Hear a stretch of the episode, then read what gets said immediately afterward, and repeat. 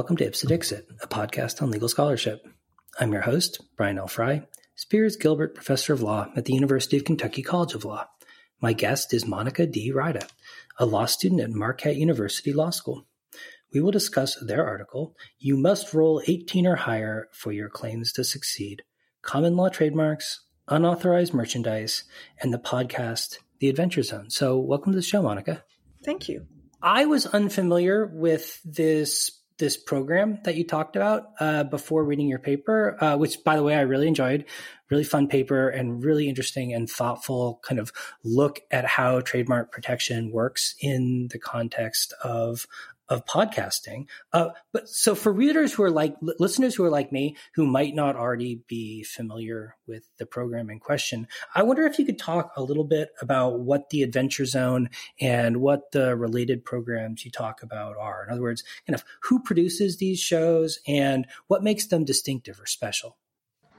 Uh, well, the Adventure Zone is hosted by uh, three brothers, uh, Justin, Travis, and Griffin McElroy. And in 2010, they started a podcast called My Brother, My Brother and Me. And this that podcast took off and uh, from there they started several other podcasts one's an advice show another one is about the history of medicine uh, and actually, as a spinoff from My Brother, My Brother and Me, they started this podcast, The Adventure Zone. And The Adventure Zone is a podcast where they play tabletop role playing games like Dungeons and Dragons, which is what they do for the first story uh, of the podcast. Uh, and they play these over audio with their father, Clint. And uh, it's just them recording themselves playing a role playing game. That's the podcast. Uh, and it's become incredibly successful. Uh, if you look at the very, you know, scientific metrics of how many people follow the subreddit for it, how many people are in the unofficial Facebook groups, how many people like the Facebook pages, there are actually more people that engage with those social media sites for the Adventure Zone than there are for my brother, my brother, and me.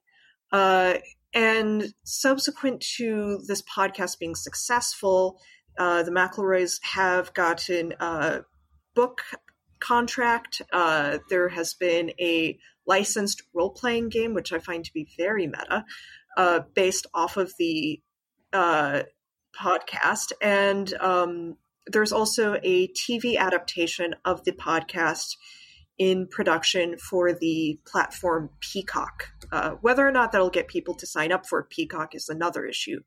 Um, and the graphic novel adaptation actually was the first graphic novel uh, to reach the top of the New York Times bestsellers list. Not the graphic novel bestsellers list, but the general bestsellers list. Um, although, subsequent to in the past 24 hours, there has actually been uh, a new controversy that's come out about the graphic novel and about artist compensation that we can possibly talk about. Well, so Monica, I mean, I, I take it that you're a uh, a listener to the podcast and a consumer of the related merchandise and whatnot that that you're talking about. I wonder if you could say a little. I actually am not. oh, interesting. Well, so from an outsider's perspective, then, what is it about the podcast and about the work that the brothers do on the podcast along with their father that that makes it distinctive? Like, as far as you can kind of suss it out from your research that you've done, what does it seem like are the most distinctive or the most popular elements of the show? I think a lot of people who listen to the podcast are drawn to the characters that the brothers and their father have created. Um, and I did, I will clarify that I did listen to episodes of the podcast uh, for my research, but generally, and I do own a, a fan art print uh, that was referenced in my paper, but uh, it's not something that I would ever voluntarily listen to. I'll say that. Um, but I do think that a lot of people, and this is very much reflected in the fan art, is, they're attracted to the characters. Um, in particular, uh, the podcast has become very popular among uh, LGBT fans. And it's been praised, in fact, for its representation of LGBT characters um, in both uh, the two main story plots, uh, Balance and Amnesty. Uh, both have at least one LGBT character. Um, one of whom is a gender non-conforming elfin wizard named Taako, uh, and the other one is a bisexual uh, um, uh, black Puerto Rican uh, woman named Aubrey Little who is able to make fire appear. Um, although my thoughts on the fact that a straight white cis man is playing as Aubrey is a topic for another discussion. So I think that there's a sense of humor as well that really just clicks with the listeners. And I think that's also why the McElroys are popular in general, is that they have a humor that makes them very endearing to their fans. Uh, that's not my sense of humor. I have listened to audio clips and I don't understand what is appealing about it, but also I'm the person who laughed hysterically reading uh, Justice Posner opinion on bed bugs at a Motel Six. Um, so my my sense of humor is a little bizarre. uh, so I think that's what endears them. And when I've spoken to fans of their podcasts, I've asked, "Why do you like this?" And the general response is they're wholesome. And it's actually there's been some conversation about the fact that especially I think right now, I think especially with the current political administration, there's the sense of like we're supporting everyone. We are going to try to avoid uh, issues that deal with bigotry. Um, and I think that it's kind of it's like I, I, hate using the term safe space because that's become a whistle for people on in certain political alignments. Uh, but I think it is kind of this audio safe space for fans of the podcast. And I think that particularly right now that is very soothing. I, I will say it's unusual for people to do scholarship on pop culture phenomenon uh, of which they are not themselves a big fan. Um, so I'm really fascinated to know sort of what drew your attention to this particular podcast as a scholar, and why did you think it was a good vehicle for some of the ideas about trademark law that you wanted to discuss in your paper? So initially, this paper was actually going to be about uh, intentional infliction of emotional distress. Uh, and I was very interested in writing about that and writing about uh, how it um, appears in Facebook fan groups for podcasts, because that is actually a phenomenon that has even been written about in the New York Times. Uh, so that's initially what I wanted to write this paper on, and I kept doing kind of preliminary research because at Marquette we are able to do independent research. Uh, and my torts professor, my 1L year, said, Oh, you can do independent research, except that was my first semester of my 1L. And he said, But not right now. Uh, so I was doing this preliminary research and I kept finding these interesting things pop up with the McElroys. And one of them did involve this question of IIED with Facebook fan groups. Um, but the thing that particularly stood out to me is the fact that the McElroys have explicitly said they don't want fans to create art and then sell it. And I did some more digging to try to figure out if that's something other podcast hosts have said. And in general, podcast hosts seem to love fan art. Some of them have even, if they find, like, let's say, a cross stitch pattern on Etsy that has their podcast's catchphrase on it. It's, oh my God, we love this. We love our fans. Here's the link. Yay. Um, and so it struck me as very odd that the McElroys would take this active stance. And so then I did even more digging, and I found out that uh, this stance of please do not profit off of our IP is what is something that if you go onto the Facebook fan groups, they tell you like you will be like suspended from the group if you post someone's unauthorized merchandise. Uh, and I thought that was just very striking. Um, so I had all like about five different legal issues to talk about. I uh, went to um, Professor Bruce Boyden at Marquette University Law School, and I asked, "Hi, I have these five different legal issues. What should I write about?" And he said, "You have five different papers here. Figure out what to write about." And I did some digging, and then we settled on trademark law.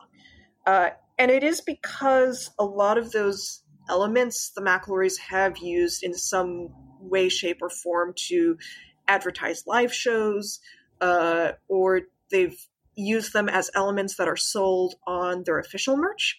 Uh, and I thought trademark law compared to copyright law was going to work the best with what I was examining. So, what reason do the McElroys give for objecting to fan art? I mean, as you say, it seems like a kind of unusual position. Do they explain why they don't want people to make and especially sell fan art? And to the extent that they've explained what they do and don't want their fans to do, uh, are the ways that their wishes are interpreted and enforced by the fans running these websites like consistent with what the McElroys are actually asking for? Or in some respects, I got the impression that maybe the fans are even more um, are more aggressive about uh, uh, enforcing some of these restrictions than the McElroys themselves might be. The McElroys really haven't explained other than kind of this sense of hey, not cool. It, it almost reads like if you really love our podcast, you'll stop selling merch based off of it. And that's not really a great explanation. Um, I'm going to use this as a hypothetical because I know another very popular podcast is framing a lot of its uh, re- different revenue sources as because of COVID 19, please give money to our Patreon. So, if this was a request that came up this year and it was because of COVID 19, here's where we usually get our revenue, and that's been cut into. Please do not cut into that further by selling this merch. I maybe understand, but it's just, hey, we don't like people selling merch. The interesting thing is, is that uh, Justin McElroy has at least hinted on Twitter that one offs or commissions uh, and it's specifically commissions. So if you go to an artist who says, "Hey, if you tell me you want this drawing, it'll cost this much, and I'll draw it for you." So he's at least implied on Twitter that those are okay because they are one-offs. And that seems to be the only way that they give any leniency on this issue, uh, which as you said, uh, it does seem that the fans seem to take this harsher. Um, uh, there's one Facebook group where it says that uh, you can't even, if someone posts an image of fan art, you can't even ask a fan, hey, what's your going rate? Which would be how you would kind of solicit someone for to do a commission. So the fans seem to interpret it as all sales are bad. Um, while there are some examples, and the uh, um, print that I referenced that I own as a result of working on this paper, uh, it was one of a kind, only one made, bought off of Etsy, and the exception that has been hinted at would say that that is a permissible a permissible item that has been sold. Um, but in the eyes of the fans, they would. It seems like that would be viewed as you're profiting off of the McElroys. You're horrible. Please die. and giving given the attitude of the fans, I think that would actually be the uh, wording. well, maybe you could dig a little bit uh, deeper with more specificity into the particular kinds of marks or other elements that they might be claiming some kind of trademark interest in. Like to the extent fans might be interested in merchandise or fan art related to the podcast, what kinds of things might they be interested in? And, you know, are there aspects that you think are more or less likely to be, um, to be qualified for, for trademark protection? Well, the first thing, and I did talk about what I think is the uh, why people are drawn to this is, are the characters, and the McElroys have, as a result of the graphic novel, there is kind of this official, although I'll elaborate a little bit more on that later, uh, way to depict the characters. And when you look at posters for their live shows, it won't be exactly the same way that those characters are drawn in the graphic novels, but it still has the same elements. Uh, Taako's skin, for example, is green and he's wearing purple. Uh, Merle's beard, uh, Merle, who is this uh, dwarf uh, cleric, looks pretty much the same. Um, and so there is this uh, very distinctive way that they portray those characters. Um, and those characters are often used in fan art. And if you go to various websites, you will find uh, both fan art that fans have created and then also fan art fans have are then selling. Um, and characters are granted protection. Uh, I talk about in my article on uh, the case of Brown versus It's Entertainment, where the author Mark Brown sued someone uh, who made an unlicensed Arthur costume and tr- was renting it out to people. And uh, the decision there is because Arthur is, and it's going to be one of those phrases that never escapes my mind. A schoolboy dressed as an an aardvark dressed as a schoolboy. Uh, he is an arbitrary or fanciful uh, character, and therefore gets protection under the Lanham Act. Uh, and by kind of virtue of the fact that this is very much a fantasy podcast, I think you can say that a lot of these characters are fanciful or arbitrary. Um, and some of the characters are a little more distinctive. Uh, in the Amnesty plot, uh, one of the characters uh, is described by Clint McElroy as he looks like the actor Brian Blessed. I don't know about you, I don't know about other listeners, but I know what the actor Brian Blessed looks like. So when I listen to it, I have this very clear, distinct image in my head of what this character looks like. Um, and but then if you look at Taako, for example, there's like a million different ways fans have interpreted Taako.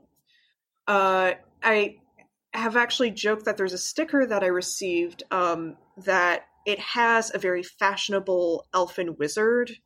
Uh, and in my head, I saw this and I thought, oh, it's Taako.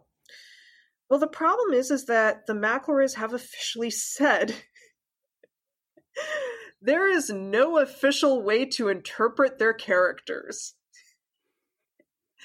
And so the McElroys have said, please don't profit off of our IP, and then have turned and said, well, there's no correct way to depict our characters. And so the idea of having something distinctive about any of these characters goes flying out the window because those elements that they have established are there for every single character, be it, you know, like the color of Taako's skin or the character of Merle has a wooden arm.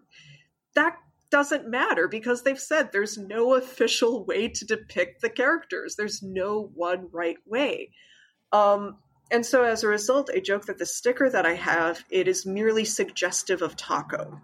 Uh, and that really you could just say it's a fashionable wizard. Um, so there's that. There's also that there are some elements in the podcast that kind of have a very important role in the storytelling. Uh, and there have been uh, quite a few cases, mostly from uh, circuit courts and also some district courts.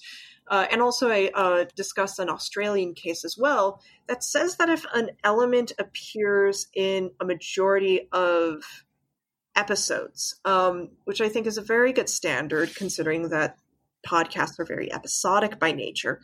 Um, you they can be granted protection. And so I go and I examine that there are some elements that I think should be granted protection. Um, I bring up that in Amnesty, uh, that there's a business that is run by one of the characters uh, called the Cryptonomica. And it appears in a majority of the episodes. And it is very much tied to how the characters evolve. It is very much tied to the theme and the setting of the storyline. And I argue that the Cryptonomica should be argued as should be viewed as a protectable mark. Um, and they have like you can go onto the McElroy's website and you can buy a sticker that says "Where the heck is the Cryptonomica?" Uh, so I think that should be granted protection.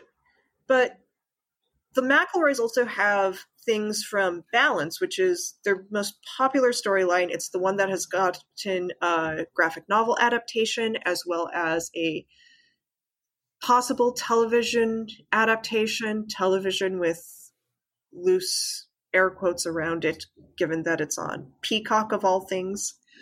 Uh, and it is a lot of those elements I don't think should be granted protection. One of them is Taako has an enchanted purple umbrella. Well, most of the time it just looks like a purple umbrella. So the art possible problem is if you say, well, here's this purple umbrella, it should be protected. What is this saying about purple umbrellas in general? Um, and I think that is possibly dangerous. And also, if you get into a secondary uh, meaning, I think that it only has a secondary meaning among fans. And I think that is even like more narrow of an interpretation than courts have previously examined with secondary meanings. Um, the other one is that one of the characters carries around an extreme teen Bible and hilariously, that is something that is a real life thing published by a division of HarperCollins in 1999. And I would like to think that if the McElroys sued someone for selling an extreme teen Bible pin on Etsy, that they would file a claim and HarperCollins would have fast witted enough attorneys that they would maybe say, Hey, we published the Extreme Teen Bible first. What are you doing? Um, so I think it is very complicated. And my general stance from a lot of this, minus the fact that the McElroys have said our characters, there's no correct way to depict our characters. Uh, I think that generally a lot of the things that could be protected as marks come from their second series and possibly also their third, which I'll admit I haven't listened to. It's called Graduation. It is still in production right now. Um, and I do find it very interesting that as the show has progressed, there are more distinctive marks. Um, I'm going to try to not read too much into that, but. Well, so I, I wonder if, on your reading anyway, there are elements that the McElroys are actively currently using as marks, uh, and and maybe even commercializing. It sounds like, or uh, and, and are there elements they aren't? Right. I mean, like looking at what they're actually doing and how they're using the various characters and themes in the program. Are there aspects that you think are kind of actively being used to convey distinctive information about the show and associations with the show to consumers? And maybe are there elements that aren't being used in that way? I think they are definitely doing that. Um, I don't particularly discuss it uh, in the paper because I didn't feel like discussing a distinctive mark and inserting a graphic into the paper. Uh, but there's this symbol for a place in the balance series called the Bureau of Balance. And it looks like two like triangular bees, kind of one flipped on the other side, and they're kind of up next to each other. Uh, I've done a horrible job of explaining it on the most visual of mediums, uh, podcasting. Um, and that is often used as kind of a symbol of the podcast. And it's very interesting that even though it is called the Adventure Zone, and there's this very clear font that they use for the logo, that I think has also become kind of a mark in and of itself. And they do put that on merch, and it does pop up in uh, things like uh, posters for live shows. Um, they definitely do use uh, the characters of Merle, Magnus, and Taako uh, from Balance to advertise the show. Um, and I think it's also very interesting that they still use those characters to advertise the show long after they stopped doing it and they moved on to Amnesty and Graduation. Um, so I think they are doing that. Uh, I think it's actually quite interesting because there are even some things that it feels like the McElroys are now coming around to in terms of using as marks. Um, the character of Taako, as far as I know, only says it once in the series, but it became quite popular with the fans. And he yells at a character, Abraca fuck you. And that's become a popular thing for fans to put on like embroidery or on keychains or pins and stickers and stuff like that. And it's very interesting because the fans have been using the putting this on things and selling it for a long time. The McElroys only in the past year started selling merch that has that on it. Um, so it almost seems that in some ways that they're picking up on what their fans are using as marks and then turning them into marks in and of itself. Um, which again, I don't have insight as to why that is, but I do think it's very interesting. Um, I also think it's very interesting that the McElroys did not have a real merch store until 2018. Uh, given that they were podcasting since 2010. Um, so there is a part of me that I do wonder if they created this problem for themselves. Well, so Monica, in closing, you mentioned earlier that there's a new controversy that's sprung up around the program very recently. I wonder if you could talk a little bit about that and the extent to which you think it kind of intersects with some of the ideas that you're talking about in your paper. Uh, certainly. Um, the uh, it came out yesterday that uh, artists who did uh, drawings that are included in the back of the graphic novel adaptation of the Adventure Zone. Uh, and these are not, this is not the person who does the drawings for the graphic novel. These are artists who have like one full page piece of art at the end. Um, it came out that they were only paid a hundred dollars for their artwork. Um, and uh, that they were also put into a three year long exclusivity clause in their contract. Um, the and I found out about this last night because apparently, even though this article has not been published, I have written myself into a corner as the expert on the McElroys and the law, uh, which is hilarious since I don't like their podcasts. Um, but uh, the McElroys have already said we're going to pay the artists an additional $500 and we're going to try to make sure that future artists aren't put into this three year long exclusivity clause.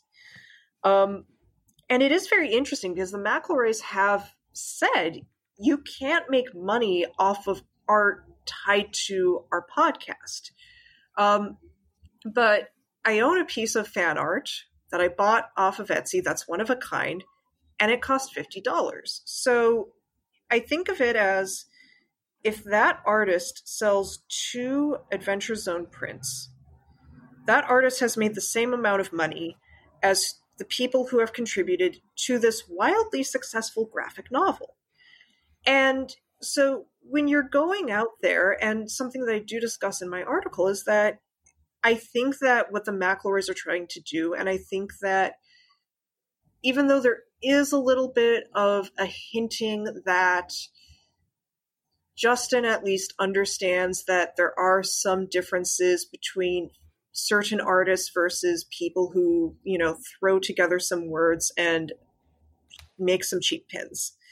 Uh, I worry that that is harmful for kind of the artistic ecosystem. And I kind of hate that I just said that, but let's roll with it. Uh, I think that it's bad to say lump all of these artists in because I think even if someone is making something like a wood pin that says, and I'm going to throw this out there, a wood pin that says Abraca fuck you, that they hand paint, but it's made, you know, they only have a limited amount. I think that person has brought something in that it has more artistic merit than someone who, you know, throws together some words and makes a cheap sticker or a pin that you can get printed on demand. And I think it's also very interesting because the McElroys have made it very clear we don't want you profiting off of what we've created. And so by asking these artists to contribute art to the graphic novels, that kind of was the only way to legitimize what these artists were doing.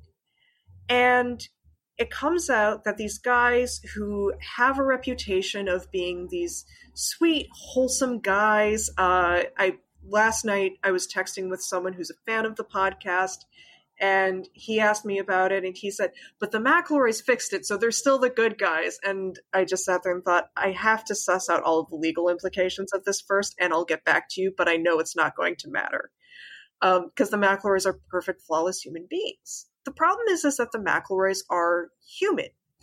And like a lot of other people in the past decade, they created a podcast and they've found this fame. I don't think any of them could have dreamed of. And they're having to navigate that. And I'm not going to say that it's the fault of the McElroys that the artists that were published are in this three year exclusivity clause, or that they were paid $100 because that probably is tied to the publisher. Publishing is an entirely different game. Uh, but they're still trying to navigate everything that comes with this fame. And I think that them trying to protect their creation by saying, please don't profit off of our intellectual property, um, stems from this desire to create this thing that they've created.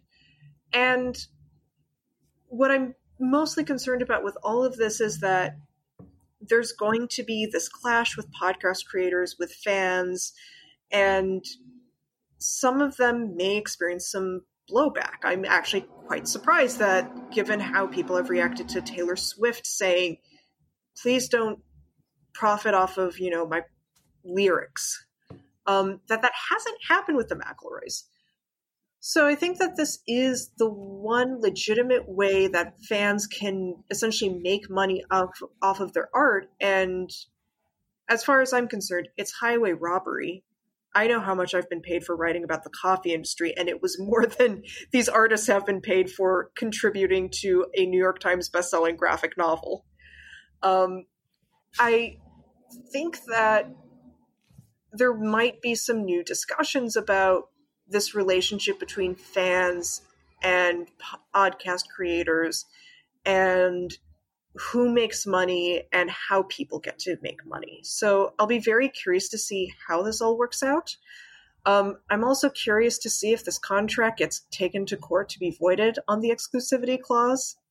I know that's what everyone is excited about exclusivity clauses, but hey, Well, Monica, thanks so much for coming on the show to talk about your thoughtful and very timely paper. Um, I, I learned a lot from it, and I really enjoyed talking to you about it. Thank you for having me on.